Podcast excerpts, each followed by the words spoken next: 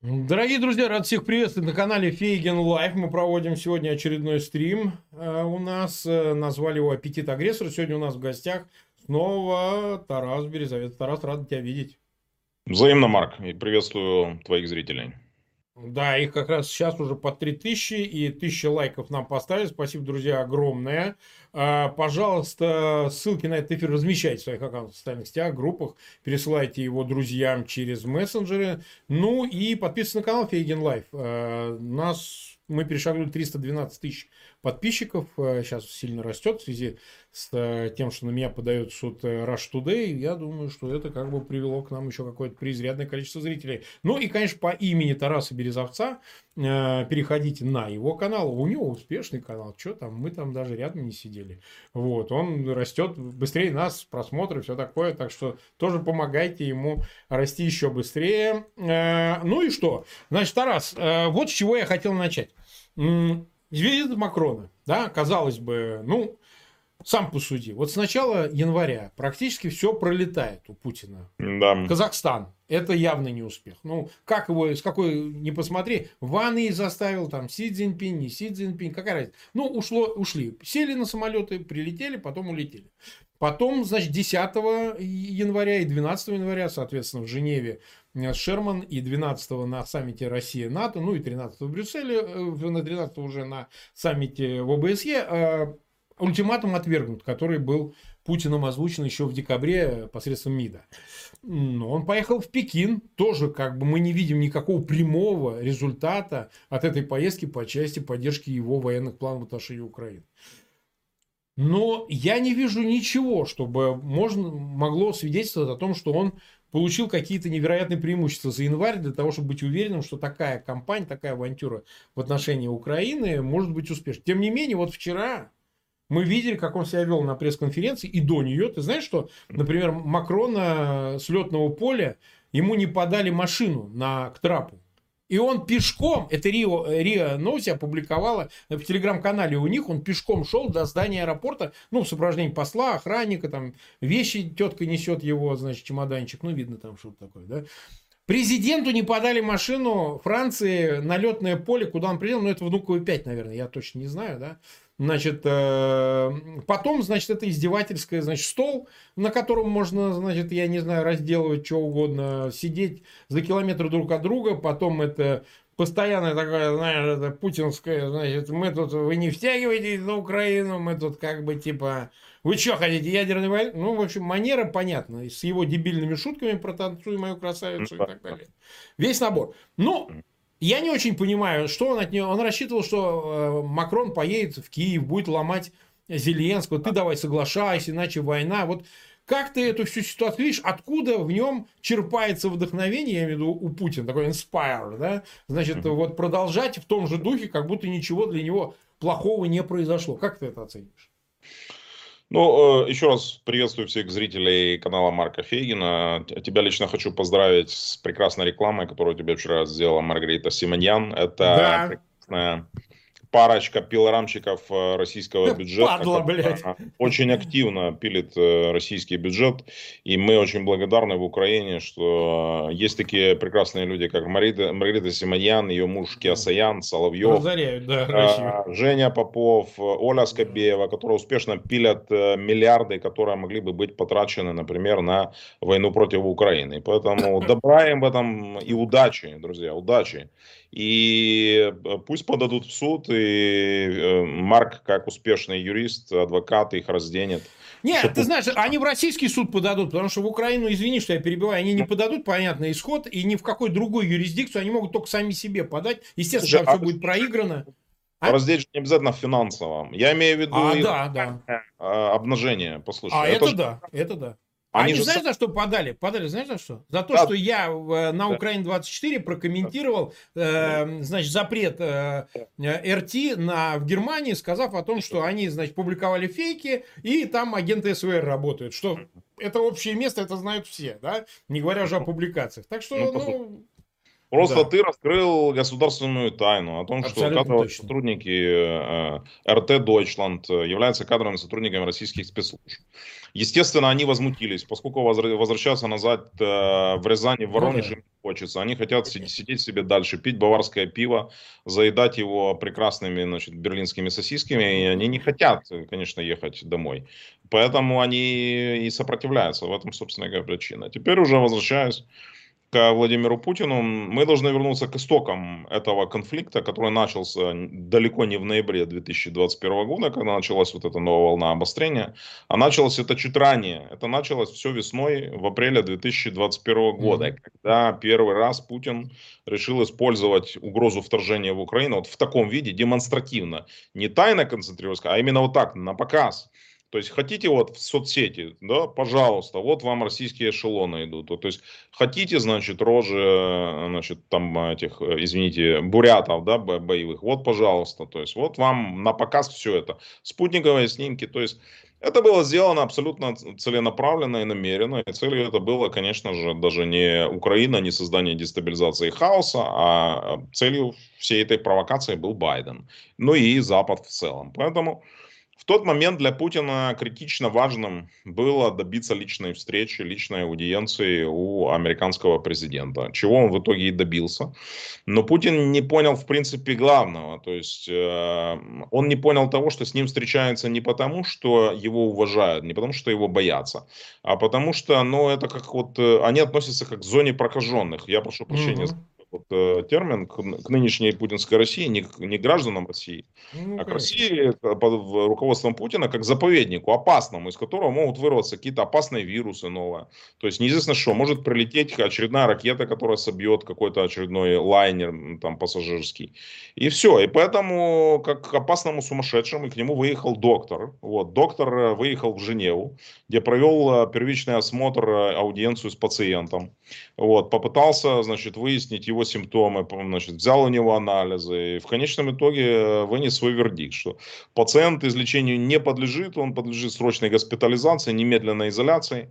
Вот, и, естественно, дальнейшие контакты с ним лидеров западного мира, они приведут к распространению этой опасной заразы за пределы заповедников, в которые он, собственно говоря, вернулся. Вот, это я так образно описываю. И поэтому, а Путин потрактовал по-своему. Он посчитал, что наоборот, это успешность его стратегии. И значит, надо работать в таком ключе. И поэтому поскольку он считал достигнутые результаты на переговорах с Байденом, он же воспринимал это как переговоры равного с равным, а с ним встречался конечно. доктор, встречался доктор с пациентом, который к нему выехал, еще раз повторю, на нейтральной территории, чтобы не пускать его к себе домой, вот мы встретимся на нейтральной территории с пациентом, вот его вы, выезд доктора произошел. Э, Путин неправильно протактовал всю эту историю. И он посчитал, что можно дальше работать. Поскольку результаты были достигнуты половинчатые, он решил эту серию отыграть вторично. Второй раз еще более демонстративно, еще более угрожающе, не объясняя ничего. То есть, первое, то есть на все крики, что же вы творите, зачем вы завозите значит, войска, а он просто тупо молчал. То есть он вообще ничего не говорил. Вместо него это делали либо э, там полусумасшедшие кремлевские пропагандисты, тебе прекрасно известны всяких там 60 минут шоу, значит, там, ну, да. или, или прочие лабуде, вот, которые опять несли пургу по поводу того, что, значит, сейчас мы придем и, значит, накажем всех этих бендеровцев, нацистов и тому подобное.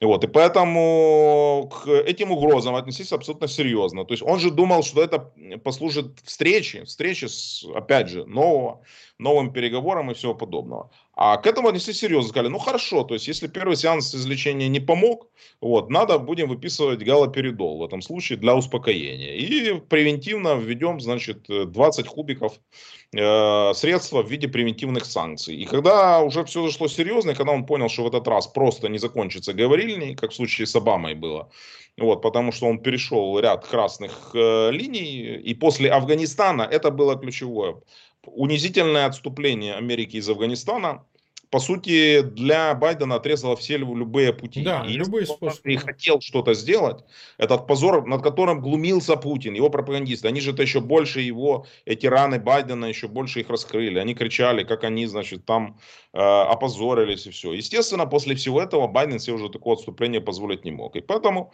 Сложились интересы многих лидеров Запада, которые сказали, что ну хватит в конце концов уже плясать под дудку вот этого кремлевского пациента. Вот есть английский пациент, это кремлевский пациент. Давайте, значит, что-то срочно, что срочно предпринимать. Ну и вот как бы с этого момента все завертелось. Поэтому эта предыстория, она важна для понимания, еще раз повторю, того, что произошло и почему в этот раз никакого сговора в принципе быть не могло, несмотря на все конспирологические версии, которые кремлевские товарищи активно вбрасывали, кричал о том, что вот через пять минут будет очередной Мюнхенский сговор, вот-вот мы на грани, мы сейчас Украину нагнем, значит, всем покажем, но этого не могло произойти в принципе, потому что, еще раз повторю, они неправильно поняли, потрактовали все происходившее.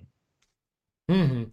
Нас уже 8 тысяч человек смотрит, 2218 лайков поставили. Спасибо, те, кто присоединился, это еще почти 5 а, тысяч человек где-то, пожалуйста, сразу как приходите, ссылки на этот а, эфир размещайте в своих аккаунтах в социальных сетях, подписывайтесь на канал Фейгин Лайв, конечно, и так далее. Вот смотри, Тарас, а, возвращаясь к визиту Макрона, похоже, и в этом нет сомнений, он, собственно, поставил Макрону как бы такой же ультиматум, езжай в Киев, заставь Зеленского, там, 10 ли, когда будет встреча в Берлине представителей в рамках нормандской четверки, куда поедет Ермак, Козак и так далее, и так далее, заставь их подписать бумаги обязательные, что они будут реализовывать эти Минские соглашения в интерпретации Москвы со всеми этими формулами Штанмайера, со всеми этими кластерами, 10 шагами и так далее. А, и, видимо, так сказать, Макрон, при том, что выше я сказал, оказался в ситуации, ну, унизительной, Потому что да. он, в конце концов, не какой-нибудь там, знаешь, порученец, чтобы бегать туда-сюда, эту функцию пытался выполнить. Меркель, если ты помнишь, у нее и не получилось, чего это получится у него. Вот, у Киева позиция такая, что не от Зеленского, как бы там кто к нему не относился, не зависит а, о том, будут реализованы эти Минские соглашения в интерпретации Москвы или нет. Это зависит от общественного мнения в Украине, и этого он тоже, кстати, ни хрена так и не понимает. Он убежден, что можно потеса, потереть с элитами, там кому-то денег заправить, кому-то пригрозить, кому-то еще что-нибудь. Кстати, реплика про Порошенко дебильная абсолютно, про то, что он ему предлагал, значит, приземлиться у себя в России, в случае его преследования, ну, просто не было такой ситуации. Я специально отсмотрел этот кусок, там совершенно очевидно, он фантазировал про это. Он просто про это фантазировал. Да? Э, это все лишний раз доказывает, что он либо не отдупляет в достаточной степени, э, либо ну, это он так понимает способ давления. Вопрос. Все-таки, на твой взгляд, Макрон, который оставался ну, в числе последних симпатизантов Путина, ну, наряду с Меркель, которая ушла, да. там непонятно со Штольцем, что ли, сейчас в Вашингтоне, разноречивая информация.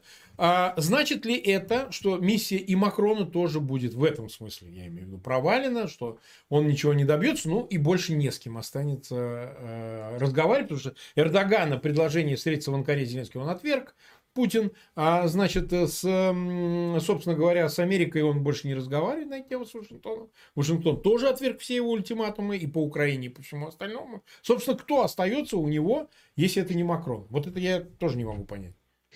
Ну, это вот э, такое последнее танго в Париже, да. это была надежда на то, что приедет э, Эммануэль, и как-то ситуация вернется к 2008 году, когда приезжал Саркози, угу. приехал в да, Сочи, да, да получил инструкции и приехал уже к Саакашвили, по сути, с готовым ультиматумом. И тогда Запад, опять же, с подачи Саркози, э, ну, собственно говоря, поставил Грузию в самое унизительное положение, не защитив ее, не предоставив ей помощи, не предоставив э, санкционного пакета против России. И вот он прежнему считает, что есть какая-то, вот условно говоря, есть какая-то линия раскола, есть какая-то трещина. Путину стоило посмотреть вчерашний э, совместный брифинг Олафа Шольца и Джозефа Байдена, который состоялся уже поздно ночью по Москве и по Киеву, где очень симптоматично, кстати, Олаф Шольц отвечал на прекрасном английском языке, не на немецком, да, находясь на территории. Почему он туда поехал? Потому что посол Германии в Вашингтоне написала э, ноту СОС «Берлин, у нас проблемы» из-за того, что Германия вовремя не почувствовала момента, когда нужно перестать играть вот этого mm-hmm Германия не поняла своего места. И она из-за этого очень сильно просела и потеряла сейчас в глазах э, других европейских наций. Э, страны Балтии, Скандинавии, ну, все в ярости, на самом деле, от немецкой позиции, которая заблокировала поставки вооружений в Украину по линии НАТО. Более того, запретила странам Балтии еще поставлять оборудование немецкого, производ... э, немецкого производства военного. И поэтому Шольц просто поехал спасать ситуацию. И надо было видеть, как вчера а, Байден, там вот интересно, он просто сказал, что тут можно перевести э, двузначно. Э, Байден, э, он сказал, ай, вау, вау, это можно сказать, я обещаю, можно сказать, я клянусь. Он сказал, что я клянусь, что Северный поток мы остановим. Когда я его спросил американская журналистка, а как вы остановите, это вообще другая страна, вы же президент Америки, вообще как это все? Он сказал, я вам гарантирую, он сказал, я обещаю, что мы остановим, и это все у нас уже согласовано. И тогда спросили Шольца, это правда, вы подтверждаете? И он на прекрасном английском сказал, что все, что сказал президент, я полностью подтверждаю, у нас все позиции согласованы, и любое вторжение Путина приведет для него к тяжелейшим последствиям. То есть Путину стоило вот это посмотреть. Изменение позиции Германии. Германия, которая поняла, что ну, вот, запахло керосином, говоря, и надо срочно спасать ситуацию. И из лагеря друзей Путина они перешли ну, практически в лагерь за время перелета Шольца из Европы в США. Он перешел практически из лагеря, из лагеря там, э, условных э, голубей в лагерь ястребов. Поэтому у Макрона другой ситуации и не было. У него очень сложная ситуация внутри. Президентские выборы, его поддавливают евроскептики. Понятно, ему, с одной стороны, нельзя вроде как бы жестко прессовать Путина, а с другой стороны, он не может себе позволить не на дюйм поступиться позицией. И это солидарно. А Путин надеялся на вот эти линии раскола. Их быть не может в принципе. Саркози может сколько угодно э, там продвигать тему, связанную с финляндизацией Украины, но это его личная история. Ее не да. поддерживает никто на Западе вообще. Никто, включая Олафа Шольца. Это мы можем слышать там только от, опять же, от президента Макрона. Все, на этом история заканчивается. Поэтому никакого другого варианта развития событий для Путина не существовало. Он подверг, конечно, Макрона публичному унижению, и, и та история, которую ты рассказал, да. и то, что делал там за, не знаю, там 8-метровый или 10-метровый этот, этот стол, который стал объектом новых насмешек. Ну, то есть в случае с Виктором Орбаном, которого он так принимал, когда он пил с ним Э, шампанское на расстоянии 5 на метров. Расстоянии 5 метров, в принципе, да. понятно, потому что Орбан э, это главный сегодня вассал Путина в Европе. Он приехал выклянчивать газ перед выборами, он его получил, но Макрону же ничего такого не надо. То есть зачем его подвергать такому публичному унижению? То есть зачем вы это делаете? А цель как раз таки в том, что в Путине работают комплексы, Э, связанная с тем, что и Макрон в том числе, и даже Орбан поставили свою подпись под ответом НАТО крайне дерзком и крайне унизительным для Путина, нужно сказать. То есть угу. Он не понял того, что лидеры Запада могут при, приезжать к нему и все что угодно в частных разговорах off records ему обещать любые вещи, но факт остается фактом. И правительство Орбана, и тем более Макрон от Франции поставили подписи, как зайчики, прошу прощения, вместе с остальными нациями под тем самым унизительным ответом НАТО. И все. И это их публичная позиция, от которой они не смогут отказаться. Поэтому вот с этим, собственно говоря, вся эта ситуация и связана. И поэтому миссия Макрона, она mission impossible. И в том плане, что то, что бы он не пытался склонить сегодня украинского президента, это невозможно с точки зрения нашей внутренней повестки. И президент Зеленский это прекрасно понимает. Поэтому навязать какие-то невыгодные сейчас вещи просто не получится, в том числе потому, что солидарная позиция Запада такова, что он не пойдет на какие-то, ну вот скажем, болезненные компромиссы для самой Украины, поскольку это приведет к потере лица самого Запада. Угу. Я бы добавил маленькую реплику. Ты знаешь, мне кажется, что именно к Макрону он так отнесся, потому что, ну, у него же фантомные боли у Путина. Я ну, тебе вот. напомню, в 2017 году, когда он поддерживал активно Ле Пен, да. во втором туре выборов, да. и когда, ну, никто не знал, что Макрон станет президентом, потому что он ушел Аланд, был кандидат от левых, был кандидат от правых, а у него вообще своя партия была. Он да. действительно был у левых, но потом отвалил, и он прилетел к нему в мае на 17 года в Версале они проводили переговоры и по итогам пресс-конференцию. Почему? Потому что был злой очень Макрон. В тот момент невероятно была пресс-конференция. Я ее очень хорошо помню. Я был адвокатом Сущенко, э, которому сегодня, кстати, день рождения. Надо его поздравить. И э, он упоминал Сущенко, его кейс, что вообще говоря, это корреспондент Укринформ, который у нас в Париже работал, вы его затримали, и вообще его надо э, будет отпустить. А он говорил про Russia Today, про спутник, что он их запретит, что они, значит, лили грязь и фейки, говорил Макрон на этой пресс-конференции. И унижал невероятно Путина. Сейчас это уже никто не помнит, но унижение было для Путина невероятным. Он его отчитывал. И потом мы увидели, буквально на следующий год, он приехал уже на Санкт-Петербургский этот форум, начал Достоевского цитировать Макрон. Это всех поразило. Вот. Он и как подменили человека, там еще и желтые жилетики начали начинаться и так далее. Они же начинали еще до пандемии, сейчас уж никто не помнит. Да, значит, а из-за цен на топливо, помнишь, там подняли и так да, далее. Да, сейчас да. никто не помнит. Вот. Да. И он помнит это. Путин такое не забывает. Плюс он прилетел из Пекина, где его самого унизил Си Цзиньпин. Не пожал руку.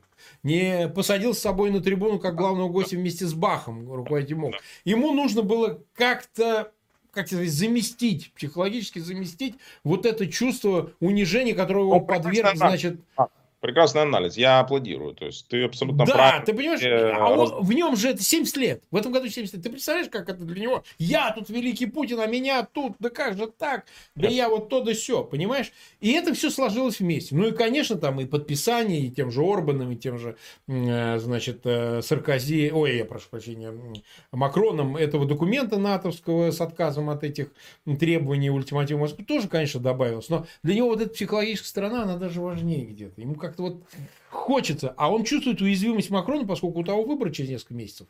И там три кандидата, Пикрес, да. э, Замери и, значит, э, Ле Пен, три основных кандидата, все промосковские.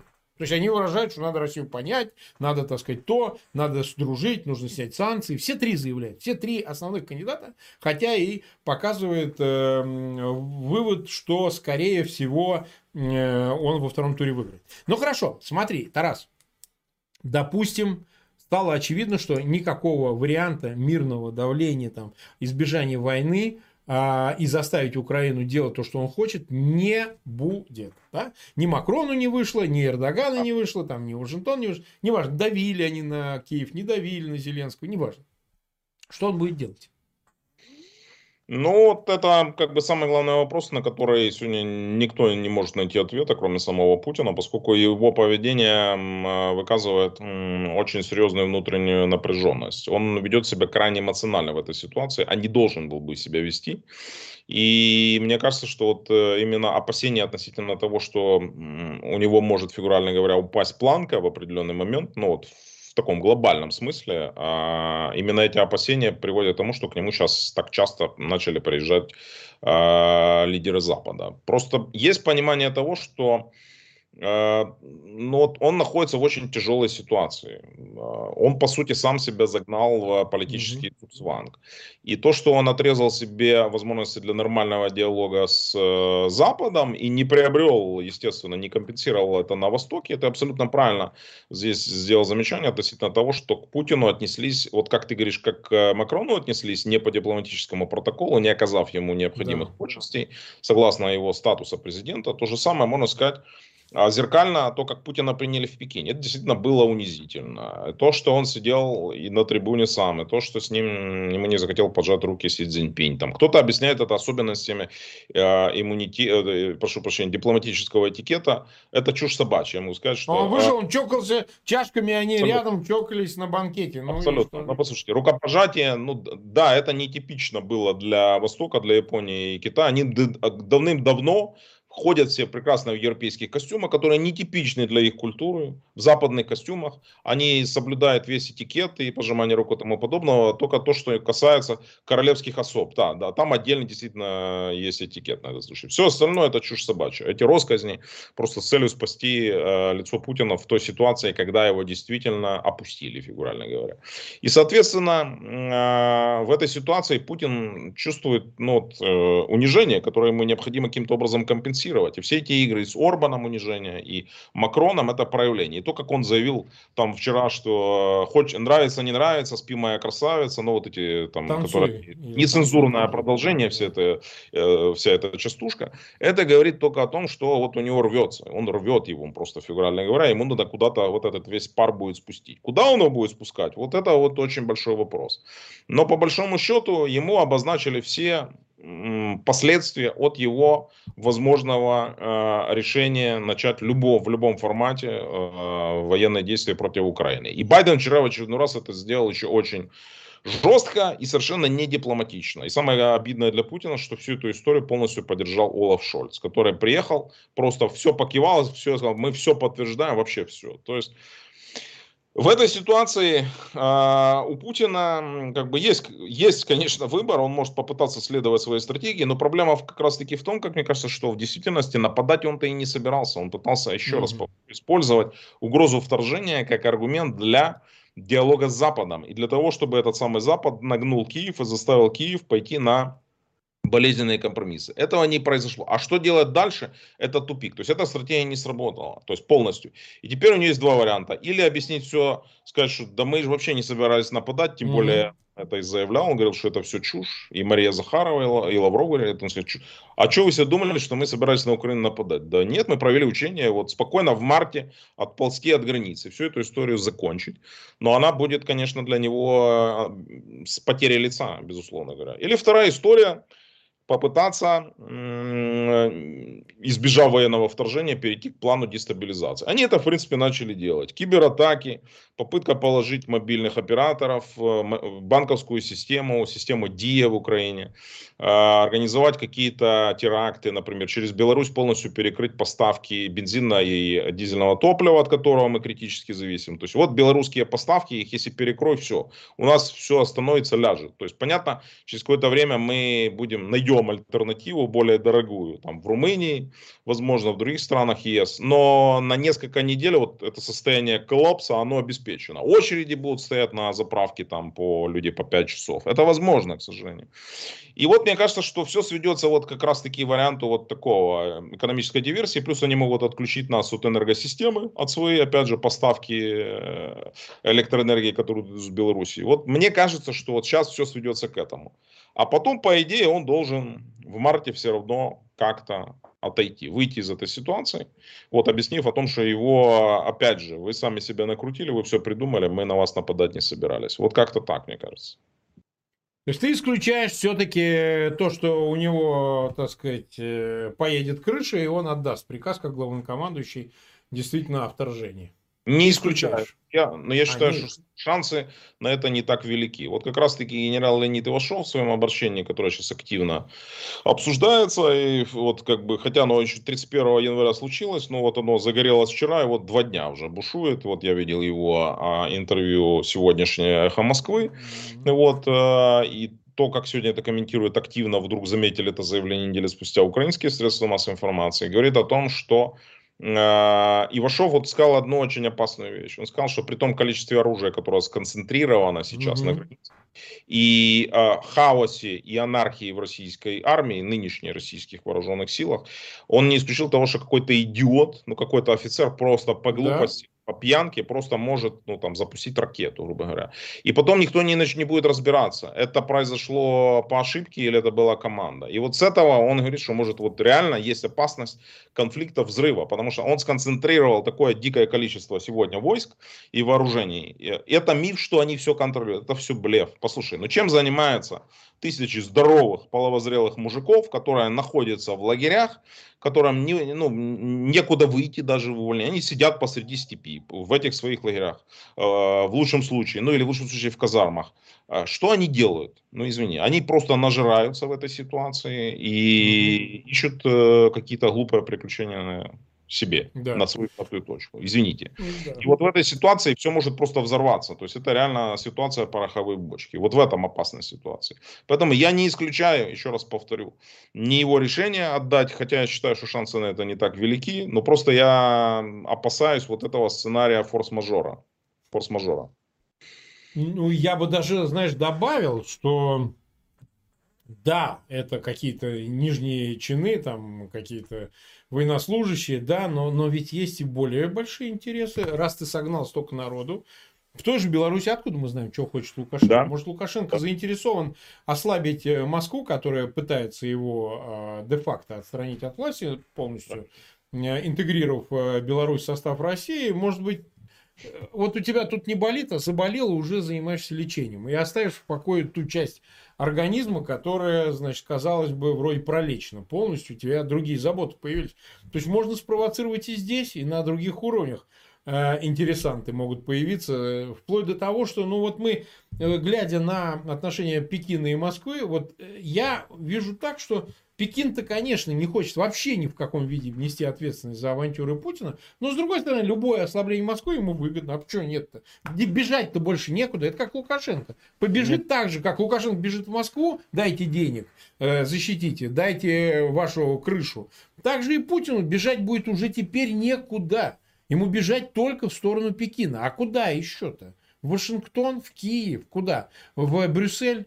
Поэтому они могут э, и провоцировать какие-то вещи. Почему нет? Вот такие интересанты. Я не говорю, что конкретно эти, но вот такие интересанты, ну почему нет? Пусть отвечает за то, что он там согнал действительно личного состава до 120 тысяч, от 100 до 120 толком непонятно, да? Нагнал техники и непонятно, значит, что с этим делать, потому что, ну, невозможно столько времени проводить какие-то учения, у мест непостоянной дислокации, живут в палатках, там холода, снег и так далее. Ради чего все это? Ради каких это целей?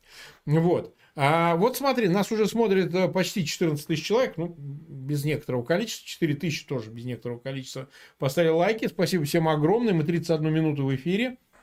Я еще раз напоминаю, подписывайтесь на канал Фейгин Live.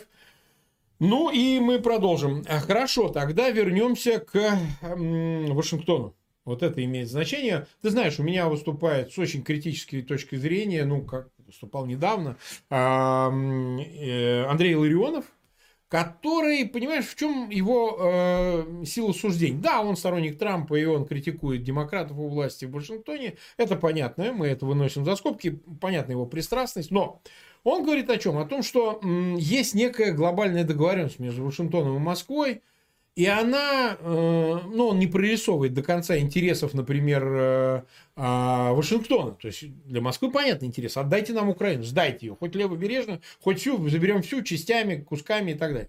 Какой интерес Вашингтона, непонятно, но он считает, что есть такая глобальная договоренность, и есть факты, которые странно выглядят, от поездок Бернса, главы ЦРУ, бывшего посла США в Москве и так далее, э, к своим визави, значит, Патрушеву, Нарышкину и другим там тот же Салливан, который ведет себя очень непоследовательно, выразимся совсем мягко, то одни заявления были, то другие. Вроде как у них есть некая стратегия подружиться с Москвой, договориться с Москвой. Ну, уступить в чем-то Москве, и уступка этой должна стать именно Украина. На твой взгляд, э, можно ли считать, что при каких-то обстоятельствах, может, они еще не сложились, может, они не возникли, как раз-таки Вашингтон и Москва могут о чем-то таком важном договориться, ну, условно, там, не знаю, вы забираете Украину, и что это за условия должны быть? Ну, тут называли, что а, тогда совместное противодействие Пекину, а, еще чему-то такому. Ну, я не понимаю, ради чего, что это за цена, которая может быть заплачена Вашингтону ритуальном Эм, значит, союзе против Пекина, я не понимаю, потому что у Москвы нет таких возможностей. Но тем не менее, э, что такой сценарий при каком-то повороте, ну вот мы запустим там ядерную бомбу или начнем в Европе огромную войну, это может э, повлиять на позицию именно Вашингтона. Киев-то понятно, а вот Вашингтон, может ли он изменить позицию и вдруг ни с того ни с сего, ну, сказать, надо, надо идти на попятную? Ну, я хочу сказать, что, в принципе, подобные алармистские суждения конспирологов, они достаточно могут быть популярны и казаться абсолютно логичными, но эта логика, она не выдерживает э, ну, малейшего серьезного рассмотрения.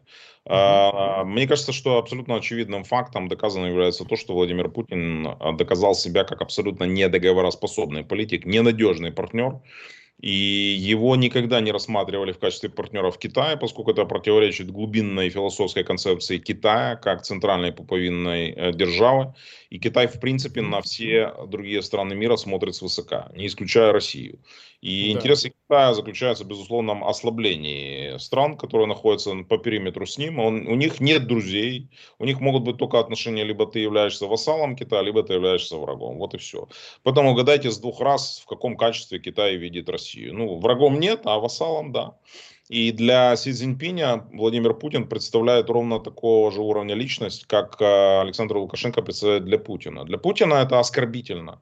То есть он же мнит э, Лукашенко деревенщиной, дурачком, ну как бы да, хитрым, но действительно дурачком. Но э, если мы посмотрим на отношение Китая к нему, это будет ровно то же самое. Китай относится к нему точно в таком же э, ключе. То есть они его не считают, конечно, дурачком, как э, Лукашенко, но они рассматривают его как младшего вассального партнера, у которого, в принципе, своей политики самостоятельной вне интересов Китая быть не может. Теперь посмотрим на Вашингтон. Вашингтон, конечно же, э, не хочет создания оси Пекин-Россия. Но при этом четко понимает, что Россия всегда будет выступать младшим зависимым партнером в этой ситуации. Просто по одной банальной причине. Интересы Америки таковы, что они пытаются ослабить сейчас Китай, не Россию, поскольку Россию в Вашингтоне и так рассматривают как слабое государство. Слабое государство хуже того, ну, можно, можно быть слабым государством, может быть коррумпированным режимом, но хуже всего для Вашингтона, чем недоговороспособное государство быть не может в принципе. То есть Вашингтон может прекрасно выстраивать отношения с коррумпированными режимами типа а там режима, там, не знаю, Пиночета в Чили, да, прекрасно понимая, что да, э, строено на крови, на коррупции, но они выполняют... Да, говорят, это наш сукин сын. Это наш сукин сын, да, мы с ним имеем отношения. То же самое касается отношений там Вашингтона с такими ребятами типа как Орбан. Вот они смотрят просто, он что-то там бегает под нами, что-то там выступает, где-то там все. Но когда Вашингтону нужно, они, даже Байден не будет опускаться до того, чтобы звонить Орбану.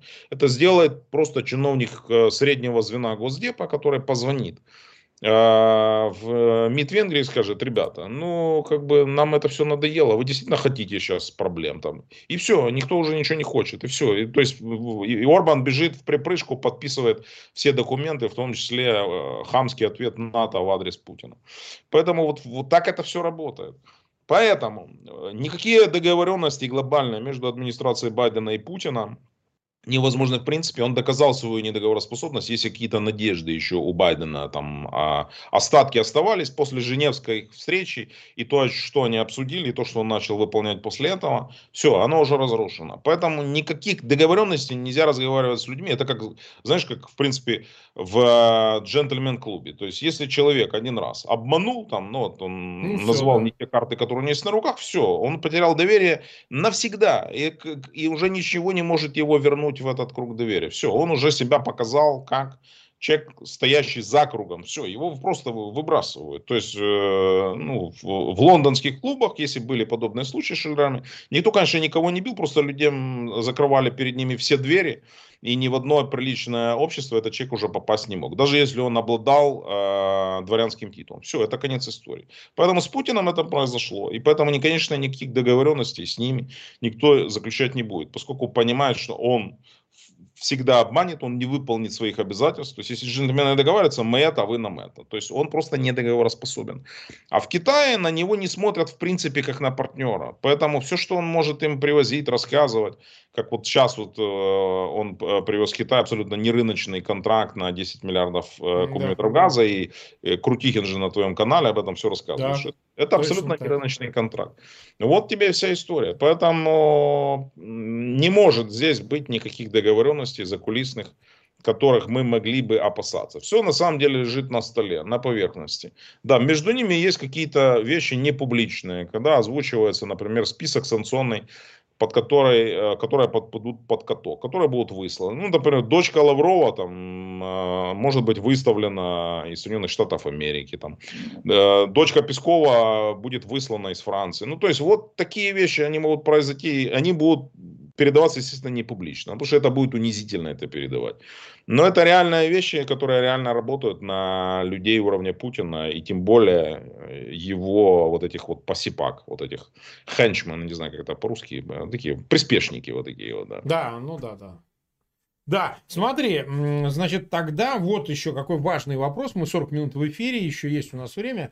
А, мы с тобой обсуждали, приезд э, Джонсона, премьер-министра Великобритании, сразу после заявления министра иностранных дел Великобритании о конфискациях, о мерах, которые будут предприняты к российским олигархам, находящимся там, а в канун прям его визита в э, Киев вместе с премьером Польши они приехали. Действительно были переговоры Джонсона с э, Зеленским. Ну, ни о каком военном союзе пока не было заявлено, но тем не менее какое-то сотрудничество военное налицо. Оно может быть там конфиденциальное, там урегулировано, урегулировано на бумаге, но оно, мы видим, есть. Великобритания поставляет э, противотанковые орудия, значит, э, вооружение, точнее, э, приезжают специалисты, то, что сообщается, а может что-то и не сообщается, и САСа, и другие инструкторы, они работают, видимо, с ВСУ и так далее. Вопрос заключается в следующем Полагаешь ли ты, если не начнется война, и если Москва, так сказать, ну, изобразит, что мы и не хотели, то у Киева появляется вот на этой волне, ну, такой морально-политической победы шанс быстро там э, в два щелчка как бы, ну, перевести положение игры, положение тумблера в другое состояние. То есть, когда не надо уже оглядываться, надо подавать заявку, подать, неважно, пусть ее 10 лет да. Э, уйдет на интернет, понятно, мы понимаем, да, но уже не надо будет, а вот что будет, если мы подадим? Все, то есть волки-волки, два раза они передислоцировали, не начали кампанию, на третий раз это уже точно не сработает. А мы вот сейчас по третьему разу, там осенью опять передвинем к вам войска. Но это уже, это уже не произойдет, потому, хотя бы уже потому, что уже в течение этих последних минимум там двух-трех месяцев вал оружия, вал, так сказать, всякого рода поддержки, материальной и другой, он же усиливает как реакцию на то, что вы делаете, да, Кремль, а, усиливает украинскую армию, так сказать, обнадеживает э, заверениями союзников, возникает э, коалиция, ну и так далее, и так далее. То есть, насколько велики шансы э, с Лондоном, не с Лондоном, во внеблоковый союз США военный, военный да, который вне, за, заблоковый так называемый, или же в НАТО подачи этого заявки ПДЧ и так далее. То есть, будет ли это ну, способом ответа на несостоявшуюся интервенцию и ускоренное вот это военное, военное интегрирование с коллективным Западом, скажем так. Ну, мне кажется, что ключевое, на самом деле, чего добился Владимир Путин в результате второго обострения, поскольку первое обострение такого эффекта и даже близко не имело. Ну, да, да, было конечно. вокруг Украины, но ее проявляла в основном администрация Байдена. Европейские союзники, как всегда, спали или делали вид, что ничего не происходит. Ну, так, мол, что-то там где-то на границах с Украиной мы видим, но в целом как бы никакой опасности нет. В этот раз ситуация кардинально иная. Вашингтону удалось навязать свой свою повестку, и ее приняли западные союзники. Много, многие, скрипя зубы, это вынуждены были сделать, но тем не менее ситуация поменялась на 180 градусов. Владимир Путин сделал все для того, чтобы вернуть Украину в а, повестку Запада, в повестку Соединенных Штатов Америки, в повестку НАТО. И это совершенно меняет ситуацию. Это меняет ситуацию для Украины, меняет ситуацию для НАТО, меняет ситуацию для России. Почему я так говорю? Потому что те невиданные поставки летального вооружения, которые мы получаем даже из тех стран, которые ранее ограничивались только дипломатическими заявлениями, либо просто поддерживали санкции, сейчас идет поток оружия. Wall Street Journal вчера написала статью о том, что создан, по сути, воздушный мост между странами НАТО и Киевом по поставкам оружия. Беспрерывный, нужно сказать, мост. Это не спорадические поставки. Киев, а, вот здесь нужно согласиться с Лавровым, Киев действительно и Украину сейчас просто нафаршировали самыми современными образцами. Так и есть которых Украина никогда бы не могла не то что получить, даже купить не могла. И дело даже не в том, что это очень дорого, а просто никто бы их не продал Украине. Сейчас мы имеем э, новейшие э, э, британско-шведские гранатометы системы НЛО, мы получаем стингеры, мы получаем сейчас польские громы ПЗРК, джавелины и тому подобное. И вся эта ситуация совершенно меняет цену любого путинского вторжения. Не только на сегодня, не только на этот раз, а навсегда меняет.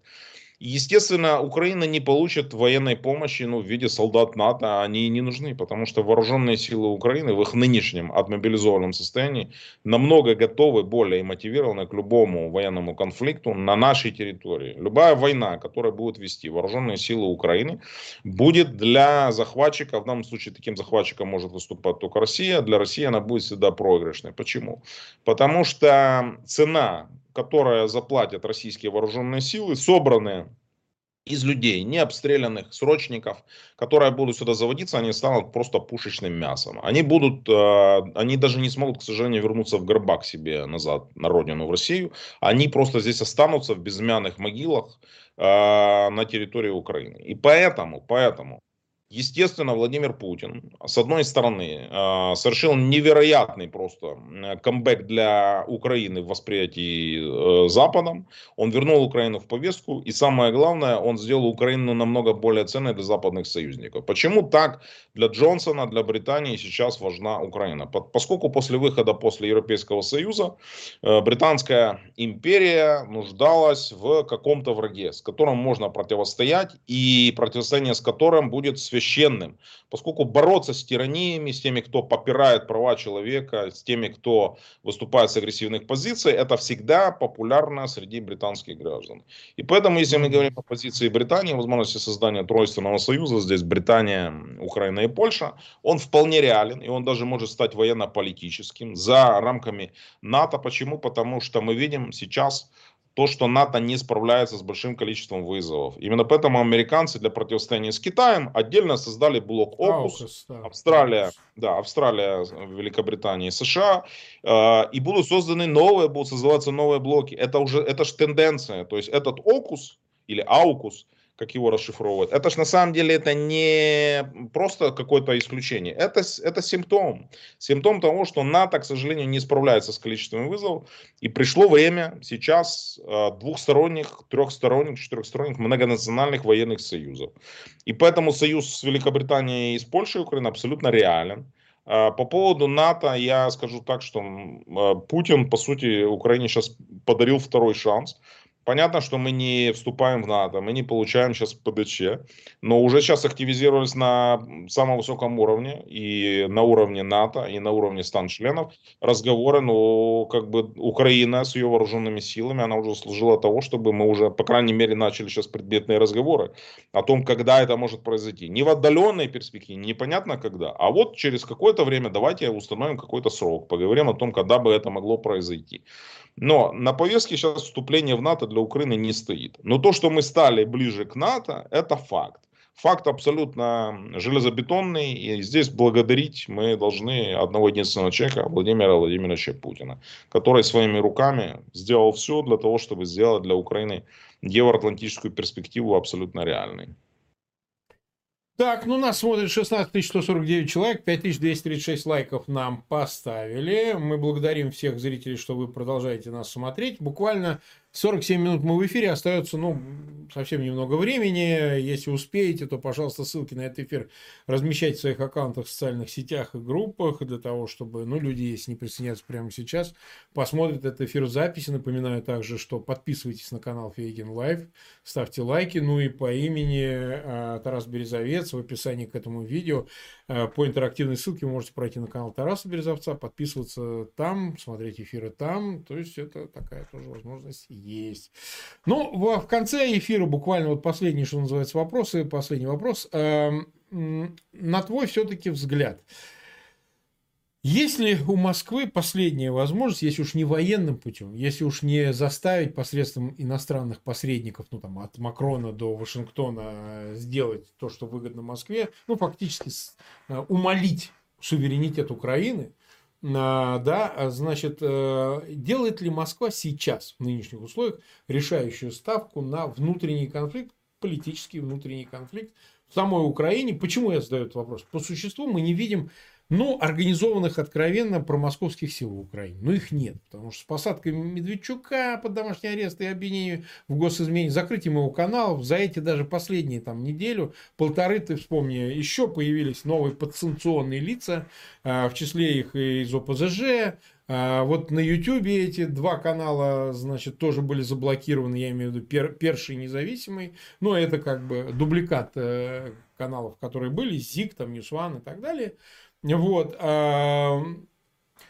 Есть ли хоть какая-то надежда у Москвы, потому что фигурировала фамилия Мураева в британских публичных источниках, что якобы его, а, значит, пытаются сделать временным лицом, значит, оккупационной власти, если такое произойдет. Ну, может быть, оно и так, но мало ли какие документы попали в руки англосаксов, там, Лондона или Вашингтона, которые увидели их, там, насколько вообще реален такой был план. Но по существу организованных структур, ну вот если не считать телеканал наш там и Мураева самого, ну и какую-то часть ОПЗЖ, который, по-моему, сейчас очень в разрыхленном состоянии, но я каких-то сил вот откровенно агентских там не вижу. Ну, если не считать этого придурка в Испании Шария, который, значит, на грани перед попаданием, я так понимаю, в американские санкции, разговор идет, ну, не знаю, как быстро это все произойдет.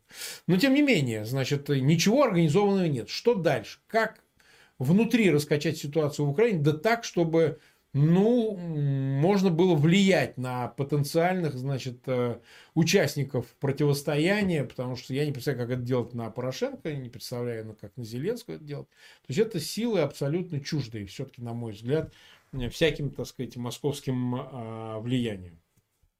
Ну, э, Марк, ты знаешь, я традиционно не комментирую деятельность президента да, за, да, да, конечно, конечно, конечно, за пределами Украины, поэтому да, я воздержусь на этот раз. Э, я уверен по-прежнему, что ставка Владимира Путина как э, реликта холодной войны и сотрудника спецслужб, как в известном голливудском боевике Ронин, он говорит, что Э, рефлексы-то остались. Он говорит, да, they die hard, они тяжело умирают. То есть рефлексы никуда не делись, да, и память мышечная осталась. Поэтому для Владимира Путина, как э, сотрудника Комитета государственной безопасности, намного ближе подрывные методы деятельности, mm-hmm. чем военного вторжения. Если мы посмотрим те военные конфликты, в которые было втянуто на территории бывшего СССР э, Российская Федерация, в большинстве своем они велись против заведомо более слабого противника, либо проводились методами, по сути, гибридных операций спецслужб. Так было и в случае с э, э, Молдовой, так было в случае с э, Грузией в 2008 году, когда ну, грузинская армия при всей ее профессиональности, из-за ее малочисленности, она не представляла ну, серьезного препятствия для российских вооруженных ну, сил. Да, Мы понимаем. Да. В случае с Украиной ситуация принципиально иная. В 2014 году то, что было возможным, по сути, практически бескровная аннексия Крыма, она не прошла бескровно, поскольку погибли наши э, граждане и военнослужащие, в том числе э, на территории Крыма. И э, конфликт на Донбассе для Путина был, скажем так, для него понятный, реализован, для него, при, скажем так, приемлемыми для него э, средствами. Сейчас любой вооруженный конфликт против Украины с нынешним состоянием вооруженных сил, усиленной военной помощью наших союзников по НАТО, обернется колоссальными военными потерями. Я даже приблизительно могу назвать, вот, скажем, оперируя данными наших э, военных экспертов, приблизительно в случае начала наземной операции на территории Украины, даже если будет применяться авиация, если будут применяться ракетные средства с территории Российской Федерации, вот наземная операция для Путина обернется как минимум минимально потеря 2000 убитыми в первую неделю, от 2 до 4 тысяч убитыми, и еще свыше 10 тысяч ранеными. Вот. То есть это в принципе произойдет э, моментально. Почему? Потому что, еще раз повторю, вооруженные силы Украины более мотивированы и более профессиональны. Сюда погонят реально на убой мальчиков русских и не только русских со всей территории Российской Федерации, с самых дальних околиц. И они будут умирать здесь непонятно за что. И самое худшее, еще раз повторю, они будут здесь оставаться, и никто их не будет даже хоронить, кроме как в братских могилах. Поэтому ситуация, на мой взгляд, для Владимира Путина остается, может развиваться в одном ключе. Он абсолютно реально будет вести экономическую войну. Это кибератаки, это атака банковской системы обрушения, это обрушение энергетической системы Украины, это создание политического хаоса, попытка, возможно, через какие-то диверсии постановка э, ТЭЦ, возможно, какие-то политические убийства, которые, в принципе, происходили в э, пиковый момент путинской агрессии в начале 2014-2015 годов. То есть такие вещи, которые будут способствовать подрыву доверия к власти в Украине в целом, и которые могут, по сути, вызвать аналог казахстанских протестов. Мне кажется, что вот именно казахстанская ситуация и протесты, которые произошли в этой крупнейшей Центральноазиатской республике э, бывшего Советского Союза, они Путина натолкнули как раз-таки на путь. Именно там, благодаря этому, ему удалось избавиться от мешавшей ему клики бывшего президента Назарбаева. Коррумпированной, засидевшейся, прочно сидевшей, но которая всячески тормозила реализацию его плана в отношении Казахстана и, э, кроме того, активно э, всячески торпедировала, э, там, скажем так, любые попытки интеграции реальные. То есть на словах заявляя о интеграции, наоборот, все делалось для того, чтобы пустить западных инвесторов для баланса, Китай туда запустить, чтобы у Путина не было возможности получить монопольное положение в стране. Поэтому основные усилия Путина будут брошены на создание экономического кризиса, политического кризиса в Украине и как результат э, взрыва социального, доведенного, да, они ограничены, у них очень ограничено влияние СМИ, агентов влияния, это абсолютно правильно охарактеризовал, влиятельных э, пророссийских агентов сегодня, скажем, таких вот топовых, их уже не осталось. Ну, если мы посмотрим на ситуацию ДНР, ЛНР, кто был поставлен на главе этих фейковых республик. Никому mm-hmm. неизвестные автомойщики, какие-то там... Да, да, да. Значит, э, МММщики, МММщики. МММщики и прочее. То есть такая же проблема, то есть у них тоже, они не будут искать ярких лиц, поскольку ярких лиц им в принципе и не надо. То есть посмотрите на тот же Крым. То есть да, они оставили Аксенова и Константинова, вот э, одного жулика, который остался должен там украинским банкам миллиарды денег, и который никуда не может выехать сегодня ни в одну страну цивилизованную мира, поскольку его просто наденут наручники и депортируют в Украину, я о Константинове. А второй просто криминальный, ну, да. член криминального криминальной группы э, в прошлом, э, Силием. Поэтому, ну, о чем мы говорим? Это как бы для, классическая для Путина история. Искать какие-то криминальные элементы, которые будут поставлены руководить теми или иными фейковыми там а народными правительствами. Ну а в Украине основные усилия будут брошены на, еще раз повторю, вот э, э, я вижу вот просто остановка поставок электроэнергии из э, Белоруссии и остановка остановка э, поставок топлива и дистоплива. Ну что же, 56 минут мы были в эфире, 16 647 э, человек нас смотрит. 6069 лайков поставить. Спасибо всем огромное, кто потратил сегодняшний вечер вторника на эфир с нами. А, пожалуйста, ссылки на этот эфир размещайте в своих аккаунтах в социальных сетях. Подписывайтесь на канал Фейгин Live. Ну а завтра приходите снова. У нас будет эфир с Валерием Соловьем.